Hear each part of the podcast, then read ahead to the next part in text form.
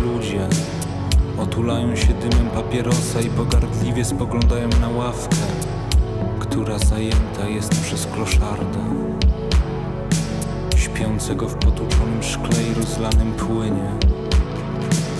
Mijam zablokowane ulice, którymi przejdzie kolejna manifestacja, albo pobiegnie kolejny bieg długodystansowy. Przez zaciemnione szyby widzę wkurwione miny kierowców, rzucających puste słowa przed siebie.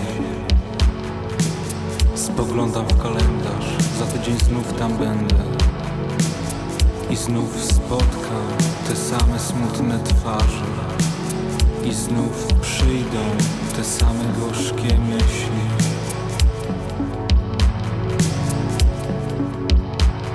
I znów będę kroczył sam Powoli ścieżkami mojego miasta.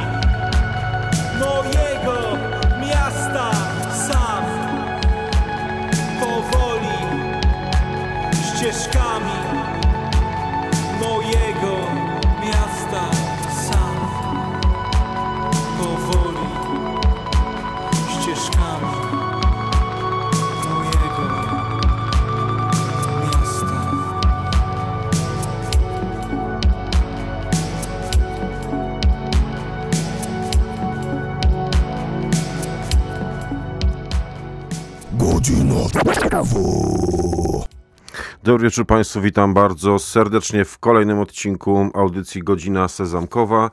Witam serdecznie słuchaczy Radia Klank, witam serdecznie słuchaczy Radia Zamek Nadaje i jak Państwo wiedzą z poprzednich odcinków y, mm, Off Festival to nie był mój najlepszy i ulubiony festiwal y, w życiu, a i nawet w tym roku.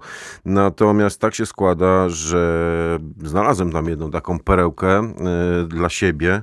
No i postanowiłem się dzisiaj z tą perełką połączyć i trochę pogadać o twórczości tejże perełki. Jest z nami Maciek Jurga po drugiej stronie. Cześć Maciek. E, Cześć Michał, e, witam również słuchaczy e, Radia Klank. Dobry wieczór.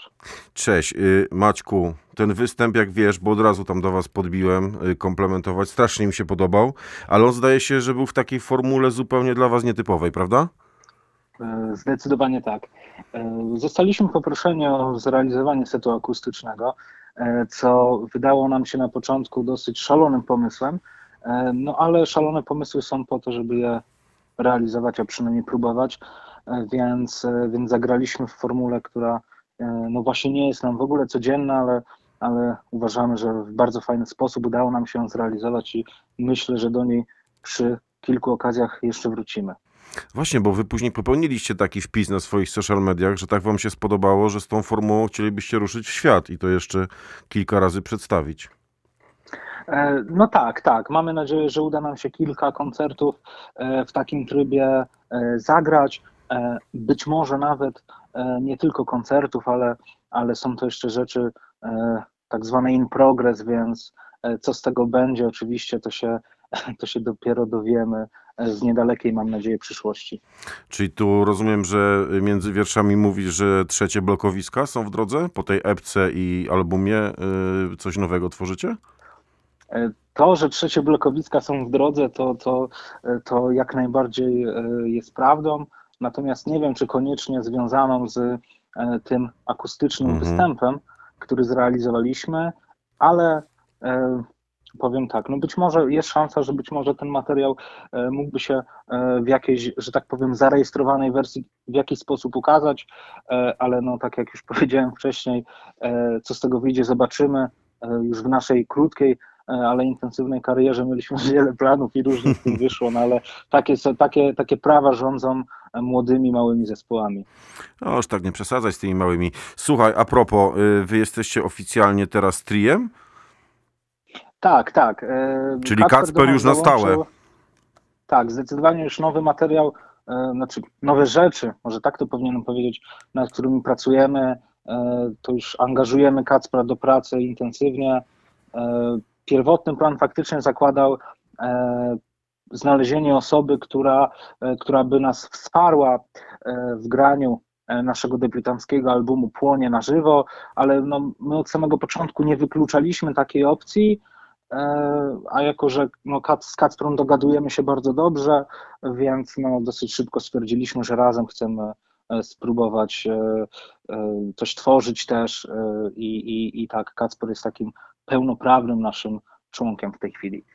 Maciej, czy ten nowy materiał, który gdzieś tam powstaje, mm, on będzie kontynuatorem Płonie właśnie, czy może wrócicie do troszkę lżejszej formule epki, którą zadebiutowaliście?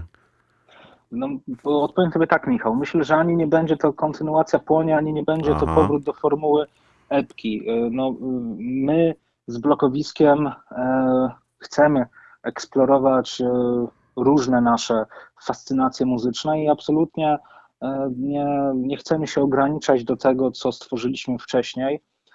Gdybyśmy chcieli oczywiście kontynuować którąś z tych, nazwijmy to ścieżek obranych na, poprzednim album, na poprzednich albumach, to, to oczywiście nie byłoby to dla nas żadnym problemem, ale, no, ale mamy kilka pomysłów, które chcemy zrealizować, które no, ciężko je tutaj połączyć z Płonie czy z debiutancką epką, e, więc myślę, że no, będzie to zaskoczeniem dla, dla wielu słuchaczy, e, ale także oczywiście dla nas, więc, więc mam jednak nadzieję, że no, będzie to e, tak samo ciekawe i interesujące jak poprzednie rzeczy, które wydaliśmy.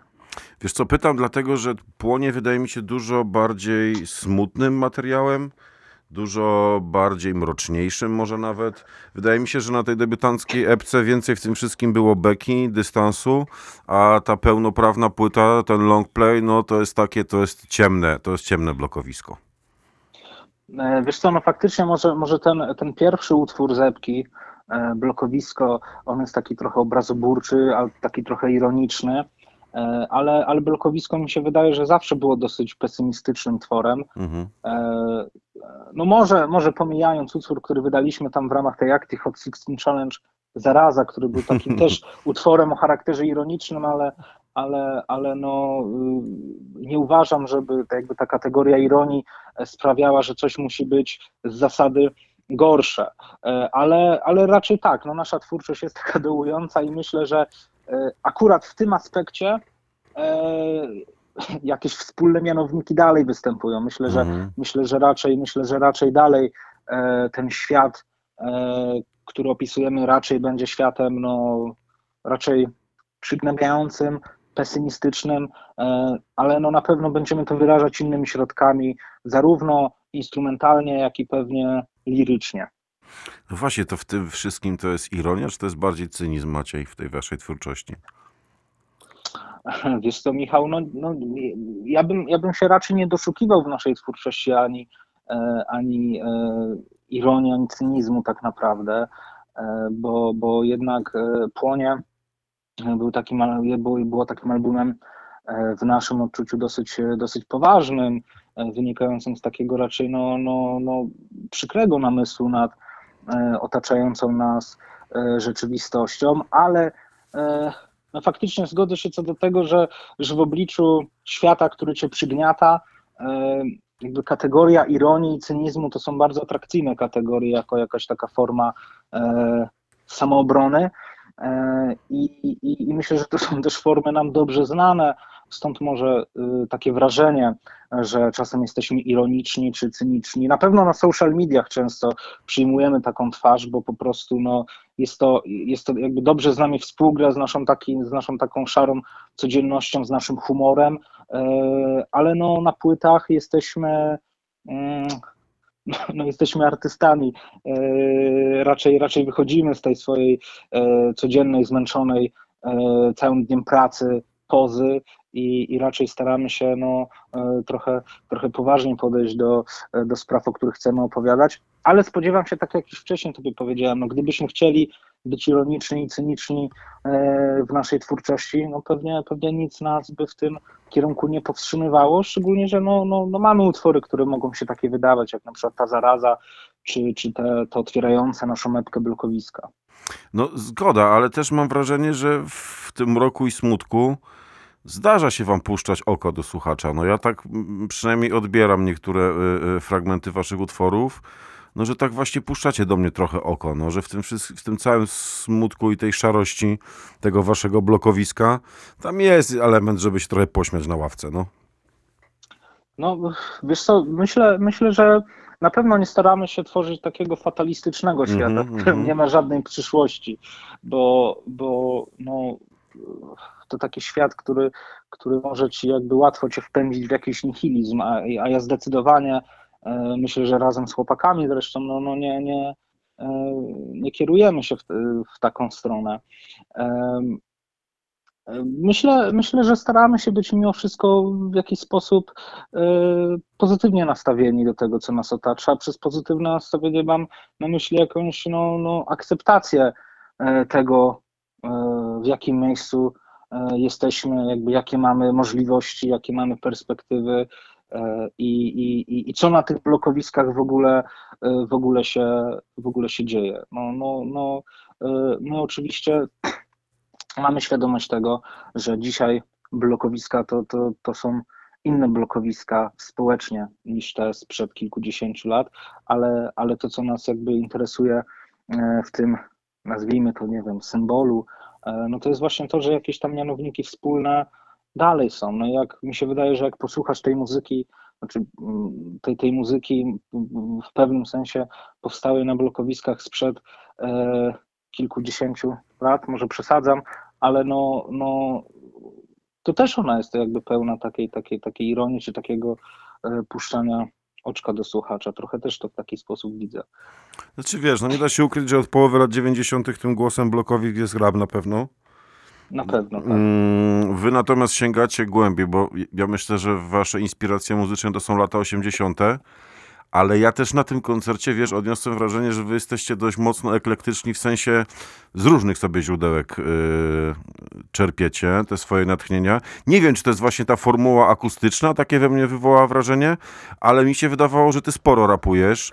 Yy, mi się wydawało, że wy do tej zimnej fali typu, nie wiem, tam Republika, czy tego typu rzeczy sięgacie wprost. Dużo też AIRL w tym wszystkim słyszałem. Zresztą w tym numerze, o którym wspomniałeś, tym pierwszym z epki, no tam ewidentnie wchodzisz y, w dialog z IORL, tak, lirycznym. Mm, Na ten słynny numer na mojej ulicy nie ma nikogo. Y, Ty to potraktowałeś też, mi się wydaje, jako taki punkt wyjścia do, do, do swojej treści o swojej ulicy. Tak, zdecydowanie. E, Zdecydowanie jest tak, że wydaje mi się, że, że możemy sobie powiedzieć, że jesteśmy zespołem dosyć eklektycznym. E, My ten set akustyczny trochę tworzyliśmy z perspektywą e, ograniczonych możliwości. Jakby e, no, my nie mogliśmy sobie pozwolić na, na dobieranie instrumentarium, więc, więc pracowaliśmy nad tym, co mamy, więc, więc trochę też aranżowaliśmy te rzeczy w taki sposób, żeby, żeby brzmiały trochę no, no inaczej niż, niż na co dzień, ale też, żeby te aranże różniły się między sobą. E, Ale no, no tak, no my zdecydowanie czerpiemy z różnych źródeł. E, Słuchamy najróżniejszej e, muzyki, nie tylko polskiej, ale, ale no, jak, jak zauważyłeś, e, że jesteśmy zespołem, który tutaj mocno sięga głębiej niż ten, ten rap, e, to, to, jest to jest to tyle dla mnie, e, znaczy o tyle cieszę się e, tym, tym, że to zauważyłeś, ponieważ no, e, my, my właśnie chociażby nazwę e, zespołu, nawiązując do wcześniejszej naszej wymiany zdań, wzięliśmy w trochę właśnie trochę przez, przez taką trochę ironię, bo, bo, bo ja uważam, że ten, ten, temat, ten temat bloków został bardzo mocno przez, przez kulturę hip-hopową e, zuzurpowany. Jakby on, on, on jakby kojarzy się dzisiaj bezpośrednio z hip-hopem, a przecież o, o, o ulicy śpiewała właśnie Aya RL w tym słynnym utworze. E, i, i my zdecydowaliśmy się właśnie wziąć nazwę blokowisko, żeby pokazać, że, że muzyka e, z bloków, z ulic to nie musi być hip-hop. I, i wcale nie był kiedyś to hip-hop, więc, e, więc, więc my, mimo że, mimo że hip-hop jest dla nas ważną muzyką, to, to, to, to właśnie tutaj przy wymyślaniu nazwy zespołu to było dla nas bardzo ważne, żeby trochę wbić taką szpilę przysłowiową. Ale nie wiem, czy to jest jakby tutaj przykładem tego, że jesteśmy właśnie zespołem eklektycznym, ale, ale wydaje mi się, że, że nasza pierwsza epka jest dosyć e, takim, takim zbiorem czterech trochę różnych utworów. Z kolei Płonie, o ile wydaje się bardziej spójne, to, to też wydaje mi się, że, że sięgnęliśmy do, do innych inspiracji niż na poprzedniej demówce i pewnie będziemy kontynuować tutaj rozglądanie się w historii muzycznej. No na pewno, na pewno, na pewno mogę powiedzieć, że jest to taki trochę, ja to tak przynajmniej odbieram, jest taki trochę manifest, taka próba odebrania raperom osiedla. Jakby wiesz, to jest nasza część szkoły, a wy sobie idźcie gdzie, gdzieś dalej. I, ta, I przede wszystkim w tej warstwie tekstowej miasto jest szalenie ważne. Te wszystkie historie, które ty opowiadasz, to wszystko się dzieje w przestrzeni miejskiej. Jakby czuć spalinami z waszej muzyki, no. No zdecydowanie, no w sensie miasto, y, miasto jest jakby właśnie ta, ta tkanka Mhm. to jest dla mnie bardzo ważne y, w twórczości. To, że nas te wielkie bloki otaczają, że na nas patrzą, ale nie tylko na nas, nie na mnie, nie na ciebie, ale też na, na naszych rodziców, na naszych y, dziadków, na zmarłych naszych bliskich, kolegów i tak dalej, no to jest, to jest coś, co mnie bardzo inspiruje. Jakby, jakby mam wrażenie, że to jest po prostu coś, co kształtuje w pewnym sensie nas wszystkich, e, ale no, mam wrażenie, że no jakby no nie zwracamy na to takiej uwagi, że nie myślimy o tym na co dzień. No bo nie wiem, no, idziemy rano do pracy, to, to nie zastanawiamy się nad tym, że tutaj stoi szary blok, a tutaj żółty po renowacji i zdaję sobie sprawę, że to jest jakby taki, taki element, który, który przychodzi do banału, do tej szarej codzienności, ale staram się, aby blokowisko było takim miejscem, żeby ktoś sobie pomyślał, że może warto nad tą szarą codziennością miejską właśnie się trochę zatrzymać, bo, bo, bo te historie, które codziennie powtarzamy, te, te nasze rytuały e, chodzenia, jeżdżenia, e, obserwowania ludzi, którzy wychodzą z klatek, którzy idą gdzieś, no to jest, to jest wbrew pozorom, to są małe bodźce, ale wydaje mi się bardzo, bardzo ważne, więc, więc ja, e, więc ja, dla mnie ważne jest to, to wcielanie się w takiego obserwatora rzeczywistości tej, tej, e, tego, tego miasta, tych bloków, tych, tych dużych miast, tych mniejszych miast, więc, więc w tym sensie dla mnie blokowisko stanowi bardzo, bardzo istotną część takiego namysłu nad tym, co mnie właśnie społecznie otacza. To jest ciekawe bardzo teraz, y, co powiedziałeś. Przyszła mi taka myśl do głowy, że wasza muzyka jest muzyką miejską na wskroś, a jednocześnie w przestrzeni publicznej muzyka miejska oznacza całkowicie coś innego niż, ni- niż wy robicie. No, też uważam, znaczy, no, no, dzisiaj, dzisiaj właśnie, dzisiaj właśnie, kiedy myślimy o muzyce miejskiej, przynajmniej taka jest moja refleksja, że często właśnie mamy skojarzenie z hip-hopem. e, No albo jakąś elektroniką, nie? albo na przykład jakąś elektroniką, Mhm. no ale dzisiaj hip-hop, dzisiaj hip-hop no, jest takim gatunkiem, który, który włada listami przebojów, Tak. e, który jest bardzo popularny i często, często, często te utwory, które no, no, opowiadają o jakiejś takiej, no nie wiem, ciemnej, e, ciemnym życiu na ulicy, no to są, to są mm, milionowe hity. E, No i mam wrażenie, że no, ja się spodziewałem, że to wynika z różnych przyczyn, ale, ale potrzebujemy też innej narracji w tym wszystkim. No, no nie można zapominać o tym, że, że ulica to nie jest tylko, no nie wiem, no, yy, mroczne życie Warszawy, yy, tak, i, i, i jakieś sytuacje, yy, powiedzmy, na, na granicy z prawem, nie? Czy, czy, czy, czy, Tak. czy coś w tym stylu. Że jakby Warszawa to nie tylko ślepnąc od świateł. Oczywiście. Wiesz co, a spotkaliśmy się, poznaliśmy się, ja was przede wszystkim, na tym festiwalu mm, OFF i powiem ci szczerze, jakby też nie chcecie y, stawiać w jakiejś kłopotliwej sytuacji, bo ja mam ten komfort, że mogę sobie mówić co chcę, jakby branża tam się na mnie obrazi, czy coś, nie ma to żadnego znaczenia. Mm, Natomiast no, ja powiem ci szczerze, że jak widziałem tych raperów, którzy na tą wielką, główną scenę OFA wnosili komputer, adapter i dwa mikrofony, to, to ja byłem tym no, wręcz zniesmaczony, jakby wiesz, oczekuję od takich ekstraklasowych zawodników, którzy na pewno stawki koncertowe mają dobre, żeby dodali coś więcej. I potem w cieniu jakby tej wielkiej sceny widzę zespół Blokowisko, który przytargał mnóstwo tych instrumentów, który staje na głowie, dwoi się i troi, żeby to jak najlepiej zabrzmiało. Ty nie masz takiego poczucia, jak patrzysz na tą wielką scenę, gdzie jest trzech chłopaków, gramofon, komputer i dwa mikrofony. Nie masz takiego ukłucia, że coś tu jest nie tak?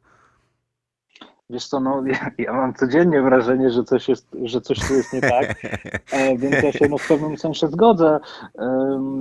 Ja też mam jakieś swoje, powiedzmy, przemyślenia na ten temat e, i też jestem bardzo niepocieszony z faktu, w jaki sposób, no, w jaki sposób realizowane są e, koncerty hip-hopowe, chociaż oczywiście rozumiem, że tobie nie tylko o to chodzi w tym wszystkim. Tak, tak, tak. E, No, no tworzenie muzyki w Polsce dzisiaj na jakby poza mainstreamem, e, czy poza alternatywą, którą moim zdaniem nie jest absolutnie żadną alternatywą i stoi obok tego mainstreamu w jednym rzędzie, to to jest bardzo trudna rzecz i, i, i wymaga e, bardzo dużego poświęcenia, na które wydaje mi się, że zdecydowaną większość osób tworzących tą muzykę niezależną po prostu nie stać, a nie stać na to poświęcenie, bo ile można, że się tak wyrażę. To jest Mhm. naprawdę łączenie codziennej pracy e, z, z próbą animowania tej e, niezależnej kultury, szczególnie w rzeczywistości popandemicznej, jest cholernie trudnym zadaniem. E, Ja bardzo często miewam jakieś mikrokryzysy związane z nie tylko działalnością w zespole, bo też prowadzę swoją małą wytwórnię. Ale no, no, no tak, no jest, to, jest to trochę przykre, że, że e, wychodzi artysta no właśnie z, z, jak to określiłeś, e, laptopem e, i, i mikrofonem, a nawet e, nie wszystko jakby odśpiewuje, czy tam nie rapuje. E, Więc ja na przykład byłem bardzo, bardzo, bardzo e, zadowolony z koncertu ukraińskiej raperki Aliony Aliony, Też e, byłem, no. która, która, no, która świetnie e, zarapowała e, i w ogóle uważam, że no, no, no, w, taki sposób e, oczekiwałbym, że, że koncerty hip-hopowe w Polsce będą realizowane. E, Fenomenalnie energiczny koncert, instrumentalnie, no e, owszem, tam też był laptop, jakiś gramofon, ale też było to w miarę, w miarę ciekawe zaaranżowane. Natomiast no, e, myślę, że myślę, że realia w ogóle tych koncertów wcale nie prędko się zmienią, bo, bo jakby to, to Bartek Haciński w bardzo ciekawy sposób pisał o tym, że no, zauważ, że ci raperzy tworzą dla coraz młodszej publiki, a ta młodsza publika wcale nie potrzebuje już aż tak bardzo doświadczenia koncertu, w sensie sztuki, tylko raczej takiej sytuacji e, trochę pokoleniowej, e, takiej sytuacji zbiorowej, w której wszyscy jesteśmy razem i słuchamy tej samej muzyki. I, i dla takiego w ogóle, e, dla takiej osoby, która na taki koncert przychodzi, w ogóle atrakcyjne jest to, że ona może zaśpiewać zamiast tego rapera swoje ulubione kawałki. I wydaje mi się, że paradoksalnie wcale nie musi być tak, że że, że ci raperzy, nie wiem, są w jakiś sposób leniwi, e, ale być może oni mogą w ogóle dostosowywać wygląd tego koncertu do, do oczekiwań swojej publiki. Być może to tutaj jest e, ten problem zrealizowany, no ale tak jak mówiłem wcześniej, ja się spodziewam, Michał, że, że tutaj no, no nie tylko masz na myśli e, kwestię tego, jak wyglądają koncerty, ale raczej jakiś bardziej złożony problem twórczości w Polsce, jakby muzyki, której się słucha, muzyki, którą się kupuje, wspiera i tak dalej.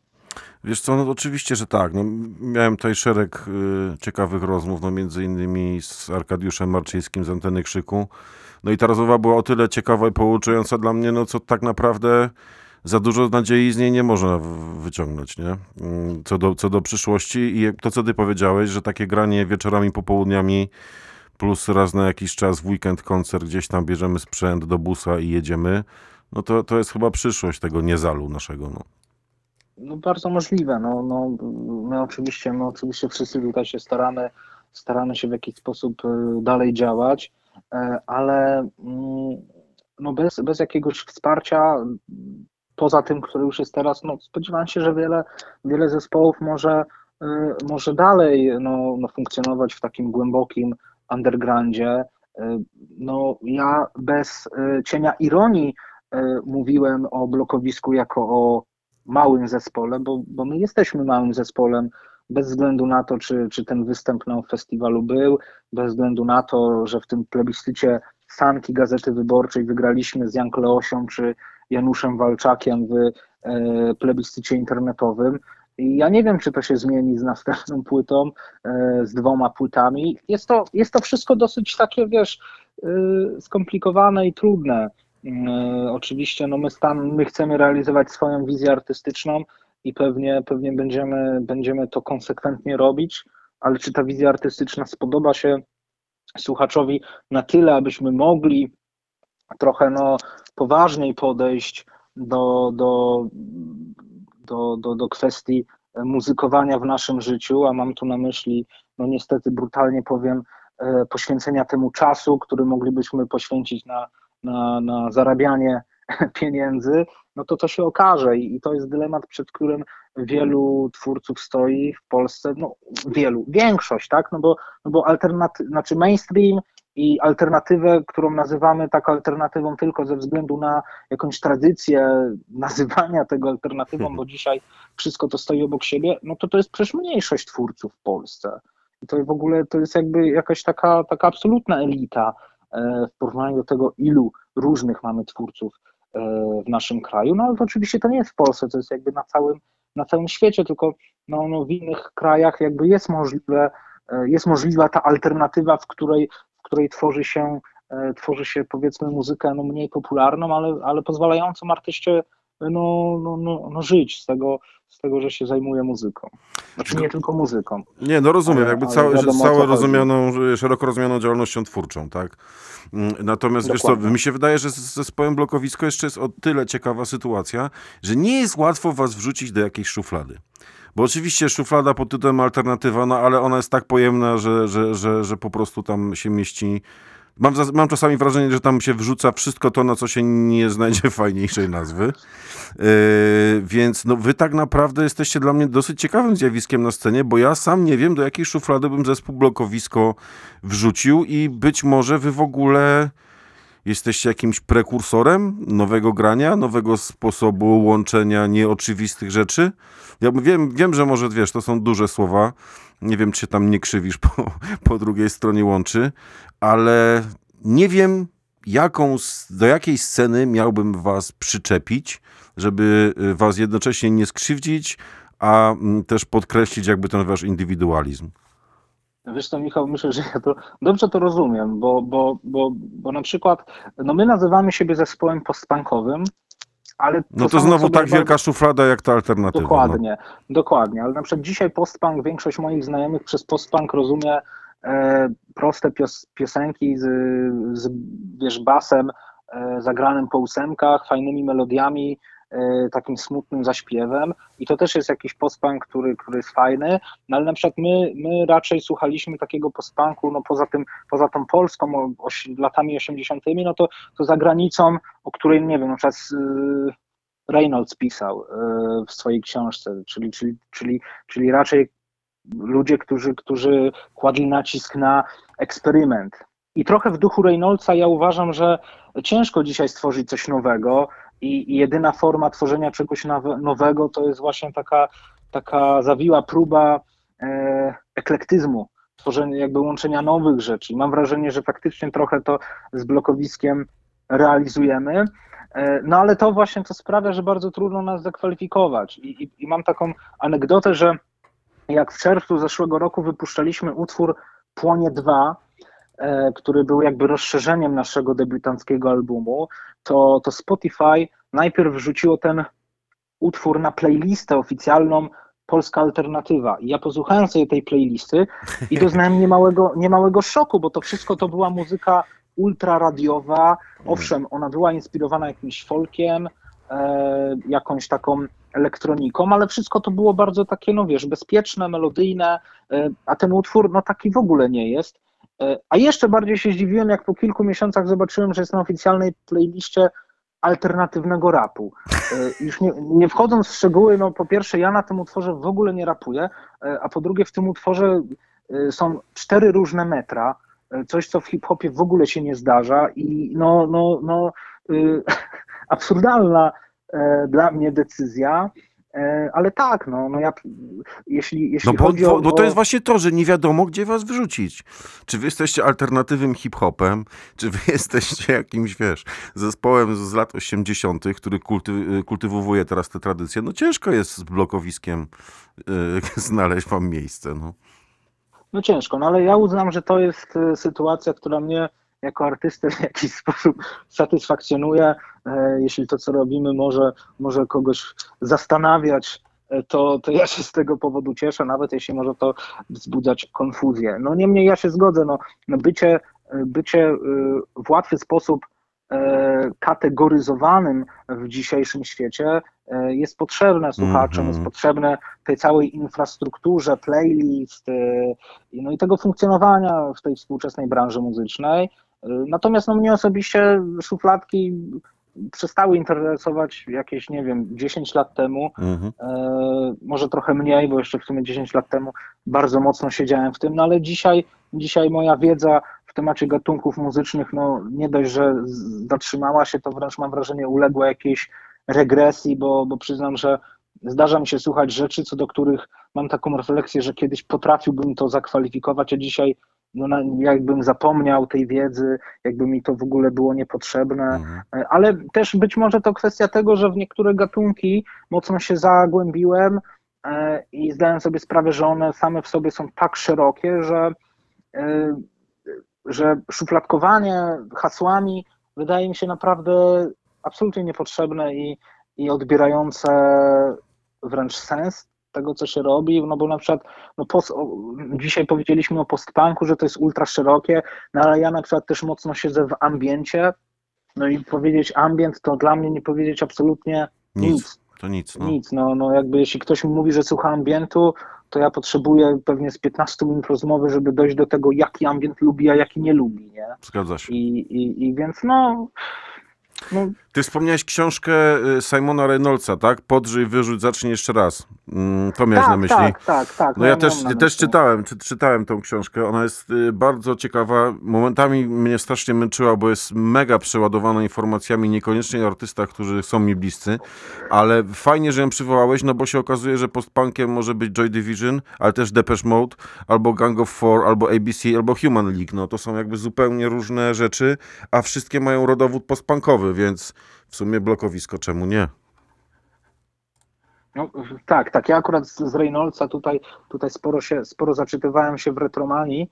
E, Na mnie, na mnie ta książka Mhm. Podrzyj jeszcze czeka, ale, ale za- zapoznawałem się właśnie z jej fragmentami, ale przede wszystkim no, natrafiłem na nią przez to, że słuchałem zespołów, które Reynolds opisywał, więc tam czeka sobie na półce, ale tak, no, no, no postpunk to jest tak szeroka, szeroka kategoria różnych zespołów, że naprawdę no, no nie wiadomo czego, czego się w ogóle e, spodziewać, kiedy się słyszy, że zespół gra post-punk, tak?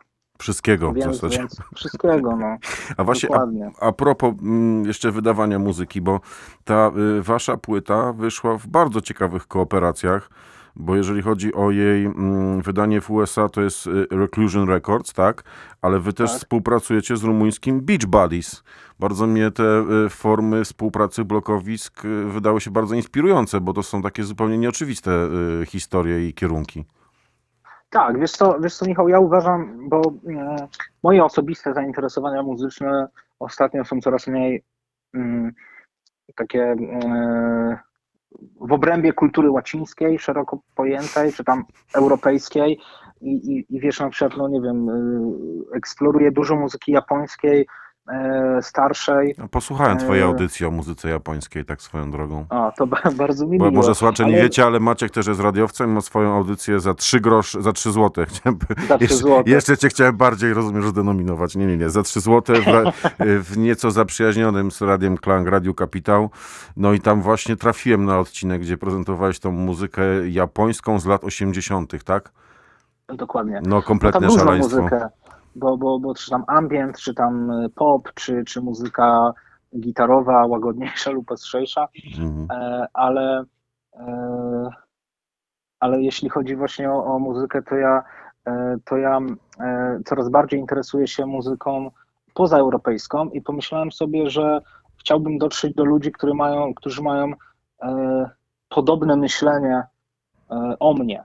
E, Wiesz, muzyka blokowiska wydaje mi się być muzyką bardzo tutaj no, no, no polską, jakby bardzo związaną z tą kulturą. Ja trochę sobie nie wyobrażam śpiewać tej muzyki po angielsku, co teoretycznie byłoby możliwe, ale e, no właśnie te współprace e, z rumuńskim Beach Buddies i, i z amerykańskim Reclusion, one wyniknęły z tego, że chciałem właśnie dotrzeć do ludzi, do których nazwijmy to taka, taka trochę postsowiecka egzotyka, e, których interesuje, no bo, no bo to, to, jest, to jest jakaś tam estetyka ostatnio bardzo e, popularna. Ona oczywiście, jej popularność jest, sprawia, że jest bardzo spłucona, ale, e, no ale pomyślałem, że warto się rozejrzeć, czy, czy, czy, czy są słuchacze takiej muzyki na świecie. No okazuje się, że są, więc, więc wydaliśmy tą kasetę właśnie w amerykańskim Reclusion, w rumuńskim Beach Buddies. No i nawet ostatnio dostaliśmy tam cynk od jakiegoś słuchacza z Ameryki, że, e, że sobie właśnie niedawno sprawił kasetę i jest e, bardzo zadowolony. Oczywiście no nie mogliśmy mu obiecać, że przyjedziemy teraz na trasę do Stanów, ale, ale no takie, takie sytuacje są bardzo miłe. No jakby ja wierzę, że e, ja w ogóle jestem zdania, że, że warto, warto pokazywać swoją muzykę e, mimo tego, że na pozór jest niedostępna przez barierę językową e, za granicą, bo, no bo to jest właśnie, no to jest autentyczne, no to jest, jakby związane z tą kulturą. No, no jeśli jakby Molczat Doma na przykład, zespół, który jest międzynarodową gwiazdą, e, no ja się bardzo cieszę, że oni mimo tego sukcesu, który odnieśli, nie zrezygnowali e, ze śpiewania w, w ojczystym języku.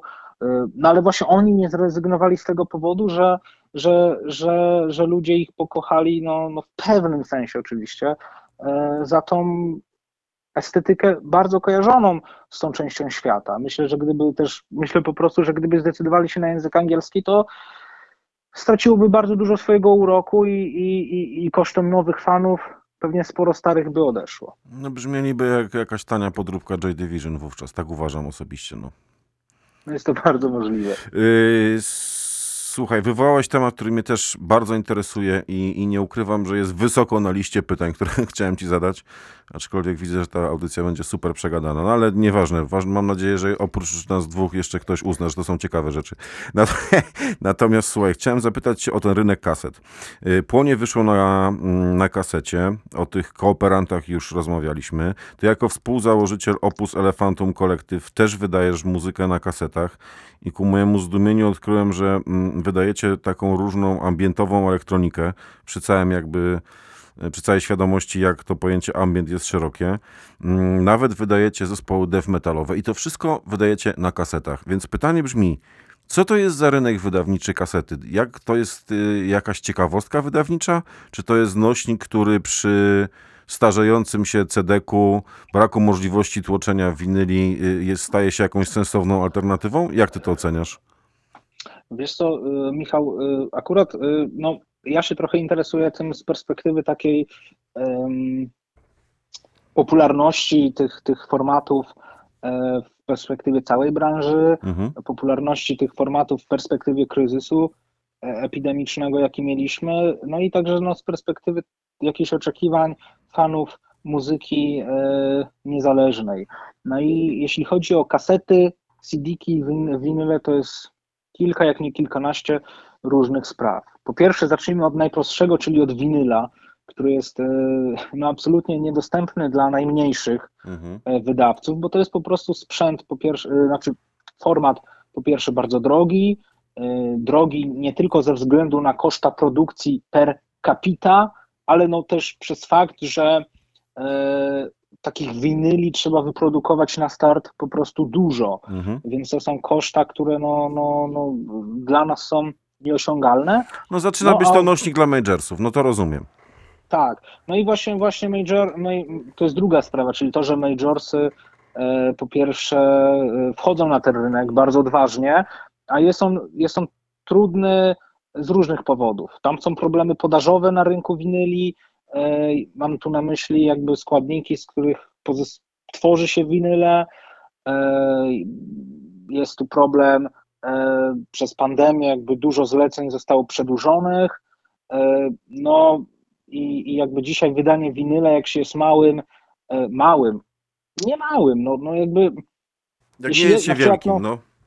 no na przykład weźmy, weźmy, weźmy taki przykład tego japońskiego ambientu. Jest taki człowiek jak Hiroshi Yoshimura, taki klasyk japońskiego ambientu, no i, i, i duże wydawni, w miarę duże wydawnictwa na tym rynku, nazwijmy to niezależnym, jak Empire of Science czy Light in the Attic, no one realizują po 1500 kopii takiego winyla, bo tylko tyle są w stanie zrobić. No, umówmy się, no przecież to nie są duże, Mhm. duże liczby, no przecież to jest muzyka, no, no jest to dosyć znane nazwisko i oczywiście mógłbym tak wymieniać, więc, więc winyl, winyl odpada z takich powodów i jeszcze wielu powodów, których nie wymieniłem. Mhm. CD w obliczu tego wszystkiego przychodzi do łask.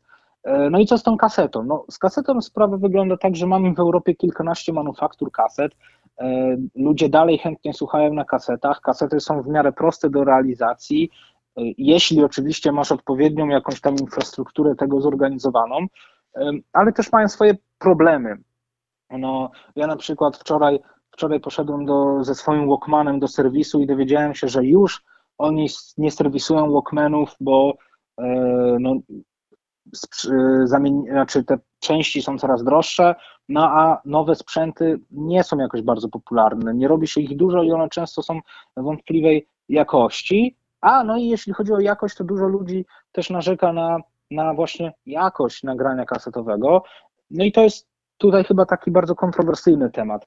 Dla mnie właśnie to, że doświadczenie muzyczne z kasety jest inne, stanowi duży atut, ale spodziewam się, że dla innych osób wcale tak nie jest. Chcieliby usłyszeć materiał, który brzmi najlepiej jak może brzmieć. Kaseta, no, kaseta rzadko to oferuje z różnych powodów. Natomiast no, no ja na przykład wydaję tą swoją muzykę w, w Opus Elefantum na kasetach, ponieważ po pierwsze mogę zrealizować taką niewielką liczbę e, kaset, gdzie wiem, gdzie, gdzie zainteresowani to kupią, że będą tym zainteresowani. No i dla mnie samo w sobie to doświadczenie tego dźwięku z kasety jest również bardzo ciekawe, bo jest inne, bo, bo, bo brzmi, bo pozwala mi spojrzeć na materiał, z którym jestem zapoznany e, z innej perspektywy i, i wydaje mi się, że to jest chyba to, co mnie najbardziej w tym nośniku interesuje. Maciek, a to nie jest tak, że, że to jest po prostu sentyment?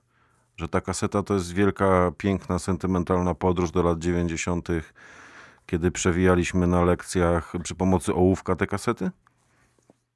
Wydaje mi się, że, że na pewno, no, myślę, że dla, dla dużej części osób na pewno jest to sentyment.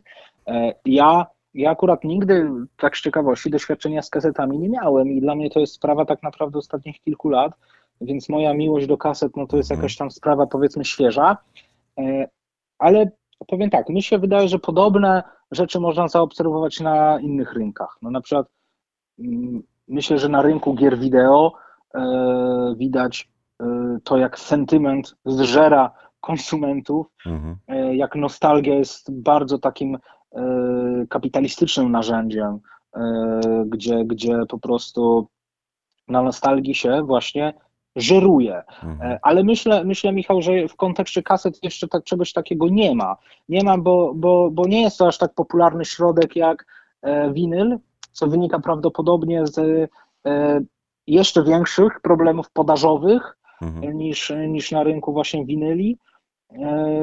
No i wydaje mi się, że to też tak sprzętowo nie jest wspierane.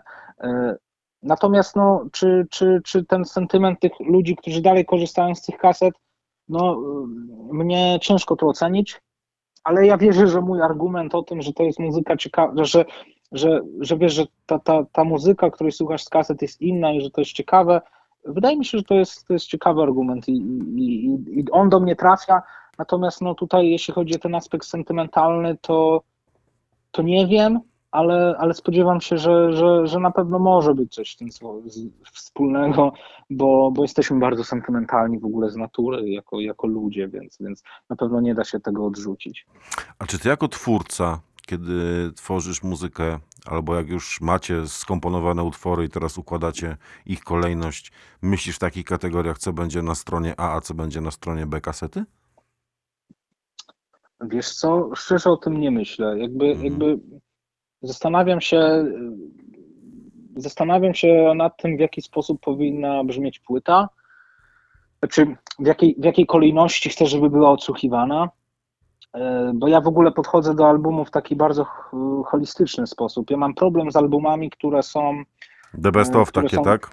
no trochę tak. No, Mhm. Na przykład ja pamiętam e, dwa albo trzy lata temu e, taki artysta amerykański folkowy Alex G zapowiadał płytę House of Sugar e, i tam wyszło kilka singli, którymi ja byłem no, no niesamowicie zachwycony. To znaczy, no miałem jakby muzyka dla mnie odżyła w pewnym sensie na nowo, bo te kompozycje, które tam wydał, były absolutnie fenomenalne dla mnie. No, świetnie napisane piosenki, bardzo się na ten album cieszyłem, ekscytowałem, no i ten album wyszedł, ja go posłuchałem i no i nic, bo, bo, bo jakby był dla mnie nieznośnie losowy, w sensie Mhm. był Zbiorem piosenek. z- Mhm. zbiorem piosenek, których on napisał. I ja zacząłem, wiesz, miałem taką refleksję, że może to jest w ogóle, może ja nie powinienem mieć takiego podejścia do albumu. Jakby, że może to mnie właśnie ogranicza. E, Ale no, ta refleksja gdzieś we mnie jest, ale dalej jako twórca, wiesz, jestem taki, że, że, że jeśli mam jakąś, jakąś narrację do opowiedzenia, w przypadku w płonie tak było, to, to, to, to bardzo nam zależało, żeby miało to konkretny kształt. No i nie będę ukrywał, że, y, że to było problemem. Jakby my kasety, wyd- my kasety wydaliśmy e, dopiero po, po nagraniu utworu dodatkowego.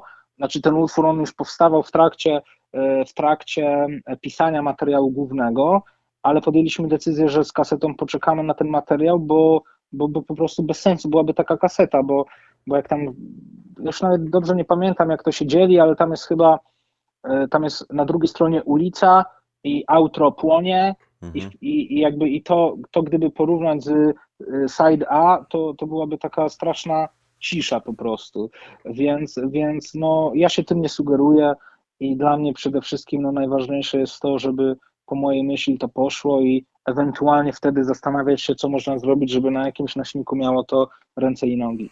Wiesz co, ja chyba teraz sporo zrozumiałem, mm, bo miałem wrażenie, że ty się trochę dystansujesz od, tych, od tego pierwszego blokowiska, od tej epki czteroutworowej, a chyba zrozumiałem dlaczego, bo to po prostu są cztery różne utwory i tam nie, nie masz jakiejś koncepcji wspólnej specjalnie, która by je łączyła. Dopiero ta pierwsza płyta długogrająca wasza to jest taka, taka opowieść od A do Z. I jakby rozumiem po tym, co powiedziałeś, że po prostu wymagasz od, od, płyty, żeby ona opowiadała ci jakąś historię po prostu od początku do końca, albo że przynajmniej była w tym jakaś spójna myśl, tak, przewodnia, a nie po prostu tak jak często bywa z debiutami zespołów, które tam 5 lat w garażu grają, że ich pierwsza płyta to jest po prostu the best of, wszystkie najlepsze kawałki, wybieramy 10, trzy single i lecimy, nie? No tak, tak, wiesz co, jakby, bo są, ja, jakby, bo ja z zasady nie mam nic przeciwko takim płytom, e, mimo że opowiedziałem historię e, płyty, która mnie przez to zawiodła, Mhm. to, to no, no, no jakby y, ta, ja lubię tą epkę, ale ja na przykład, no, no, no właśnie chociażby z tego powodu, który wymieniłeś, ja nie stawiam tej, tej, tej epki jakby w swojej, w swoim, w swojej dyskografii e, jakoś bardzo, bardzo wysoko, e, bo ja jestem zadowolony z tego, że na albumie Płonie udało nam się zrealizować pewien koncept, Mhm. ale to jakby to nie była najważniejsza idea, ale, ale no, no jestem, jestem bardzo zadowolony z tego, że jakąś, że stworzyliśmy taką w miarę spójną narrację e, i, i, i jednocześnie no te, ta, ta płyta jest bardzo naszym zdaniem ciekawa. Ja się spodziewam, że możemy w przyszłości wydać płytę, która w pewnym sensie będzie bliżej e, temu, co jest na epce, ale no tak, tak, zdecydowanie ta, my nagraliśmy cztery utwory e, w różnych klimatach i stwierdziliśmy, że to wydamy, no bo trochę wiesz, na zasadzie, że trzeba coś pokazać, e, trzeba coś pokazać, e, ja się jako młody zespół, żeby można było posłuchać w internecie Mhm. i tak dalej. E, Zresztą my w tamtym okresie mieliśmy sześć utworów, e, dwa utwory się jeszcze nie ukazały i zapewniam Cię Michał, że jakbyś usłyszał te utwory, to byś stwierdził, że one są jeszcze inne niż e, tamte cztery z tej, z tej epki, więc, e, więc to był taki dosyć e, egzotyczny miszmasz, E, ale no też byliśmy bardzo otwarci na propozycję wtedy, którą dostaliśmy od Dreamland Syndicate, żeby to wydać. e, na kasecie, bo, no bo byliśmy jednak z tego i dalej jesteśmy z tego materiału dumni. Natomiast no, no, mm, on powstał trochę na zasadzie, wiesz, młody zespół nagrywa swoje rzeczy, szuka swojego kierunku i mieliśmy cztery nagrania, które, z których byliśmy zadowoleni i je po prostu puściliśmy. Kapuję. Słuchaj, czy ty jeszcze się udzielasz y, w projekcie Wysokie Cello? Jakkolwiek teraz skaleczyłem tą nazwę, to mnie popraw. Nie, no jest dobrze, Wysokie Czelo, to, to my, tak, my tak to nazywamy. E, tak, e, Wysokie Czelo jest projektem, który dalej żyje, e, przy czym no tutaj są takie sprawy, o których rozmawialiśmy wcześniej. Blokowisko jest zespołem warszawskim, my wszyscy jesteśmy w Warszawie, natomiast jeśli chodzi o Wysokie Czelo, to ja jestem w Warszawie, a reszta jest pod Szczecinem, więc to jest tego rodzaju problem. No ale co to są za odległości między Szczecinem i, i Warszawą, skoro wy w tym projekcie głównie poruszacie się w kosmosie? Słusznie, słusznie, ale no, no niestety, no, jeśli chodzi o tworzenie, to, to, to tak łatwo nie jest. Rozumiem. Natomiast y, to zupełnie inna twoja twarz, ten, ten, ten, ten projekt. To jest zupełnie inna muzyka, to jest zupełnie inne podejście do tworzenia. Mm, Tam też mam wrażenie, że jeżeli w ogóle mówimy o jakiejś sferze lirycznej, to to są bardziej jakieś mm, prze, prze, przemowy narratora, który nas prowadzi przez tą podróż. Zupełnie inna twoja twarz, tak mi się wydaje. No tak, tak. No, Wysokie Czelo to jest zespół, który powstał z moim kuzynem Januszem, e, który jest też twórcą solowym i, i, i, i tak, w ramach tego projektu eksplorujemy zupełnie inne estetyki, stylistyki, ale no, też jest to zespół, też jest to zespół eklektyczny, e, w tym podobnym sensie co blokowisko, bo, bo, bo nawiązujemy do różnych, e, do różnych e, stylistyk muzycznych. E, No i nawet, no i nawet wydaje mi się, że w przypadku Wysokie Czelo mamy większy rozłam gatunkowy, bo, bo mamy płyty, które są takie bardzo folkowo-kosmiczne, jak my to nazywaliśmy, Mhm. ale mamy też taką płytę taneczną, która nazywa się w ogóle w taki dosyć śmieszny sposób Wzium. E, Ale tak, Wysokie Czelo jest projektem, który żyje, no ale ze względu na tą odległość, e, która na początku powstania zespołu nie była problemem, bo, bo jeszcze wtedy ja też byłem tam pod Szczecinem, e, to, to zespół żyje. Powoli tam coś myślimy nad nowymi rzeczami, ale no jednak nie czuję się na siłach, żeby cokolwiek ci więcej w tym temacie powiedzieć. Okej. Dobra, ale nie odpuszczę ci w takim razie innego tematu, bo zdaje się, że lada moment y, twoja wytwórnia mm, Opus Elefantum Collective wydaje płytę zawodnika, który ma piękną nazwę Bałtyk. Mm, I, i mój, mój research y, przyniósł takie informacje, że jest to songwriter też z Warszawy. Mm, On zadebiutował y, singlem w Kajaksie na kanale Kajaksu, tak jak wielu, wielu innych artystów, a później ten Kajaks ich porzuca. tak to niestety wygląda. Mm, No powiedz trochę y, y, o Bałtyku, czego się możemy spodziewać, bo myślę, że tak przegadaliśmy ten odcinek, że po prostu tym Bałtykiem się pożegnamy za chwilę. Jasne. No, jeśli ja mam tutaj być z Tobą szczery, Michał, dla mnie, no właśnie, Bałtyk, czyli Michał Rutkowski, to jest twórca niesamowicie uzdolniony. E, I, i, i no ja e, bardzo czekam na jego kolejny już album Grapefruit, bo Michał mimo młodego wieku, był 22 lata, e, no jest niesamowicie osłuchanym twórcą, e, niesamowicie dojrzałym, ciekawym, e, jakby, jakby myślę, że jednym w ogóle z najciekawszych singer-songwriterów, których znam. I to jest też taki trochę statement, który chciałbym teraz e, powiedzieć na antenie. Mikrofon. Niezależnie, jasne, niezależnie od tego, ile, ile osób mnie słucha. E, Michał jest jednym z najlepszych twórców na świecie, jakich znam. Uuu. Jakby to jest osoba, która mieszka obok mnie, jesteśmy sąsiadami praktycznie, ale no jest y, niesamowicie genialnym muzykiem dla mnie, jest, y, ale też niesamowicie inspirującym człowiekiem. E, To jest dla mnie w, tym tworzeniu najbardziej przykre, że, że niestety takie osoby jak Michał mają duże trudności, żeby ta muzyka trafiła do, do tych osób, do których trzeba, bo ja jestem w stanie zaakceptować to, że z wysokie czelo nie jesteśmy popularni, jestem w stanie zaakceptować to, że z blokowiskiem nie jesteśmy tak popularni, jakbym chciał, ale co do muzyki Michała pod pseudonimem Bałtyk, no tutaj tego nie jestem w stanie zaakceptować, że e, tak niewiele osób go słucha i no, mam nadzieję, że coś się w tym kierunku zmieni po wydaniu tej płyty, e, ale no, e, raczej staram się nie mieć zbyt wysokich oczekiwań. E, Chcę powiedzieć, że, że w tym właśnie, że, że ta scena niezależna, ta scena mała mimo swojej tej nazwy, że jest niezależna, że mała, że jej przypisuje się takie epitety. To jest w niej cholerę, właśnie- zale, cholerę zależności, tak?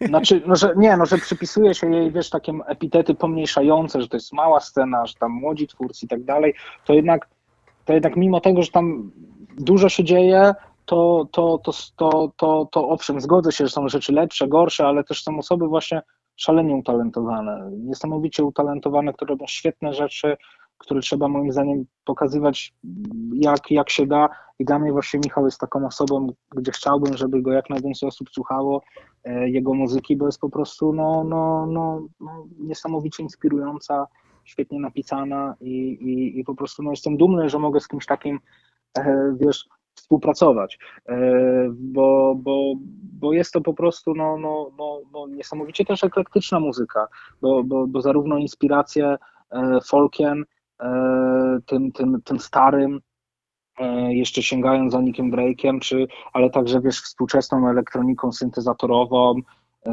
czy to spod znaku, nie wiem, Radiohead, e, czy, czy, czy tam naprawdę już jakby nie wiem, czy jest sens wymieniać te nazwy i nazwy, ale. Maciej, ale... zostawmy to, niech sobie każdy to Jasne, nazwie. jasne. Ja, bo ja bym chciał jeszcze też dołożyć tą moją małą cegiełkę do popularności Bałtyku, yy, a czas nas nieubłaganie goni. Przefajna rozmowa dla mnie, bardzo ciekawa. Bardzo Ci dziękuję, za, że poświęciłeś się niedzielny wieczór.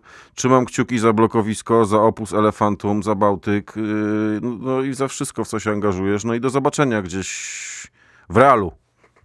Również dziękuję Tobie, Michał, i pozdrawiam Ciebie jeszcze raz i słuchaczy. E, No i miłego wieczoru również. Dzięki, cześć.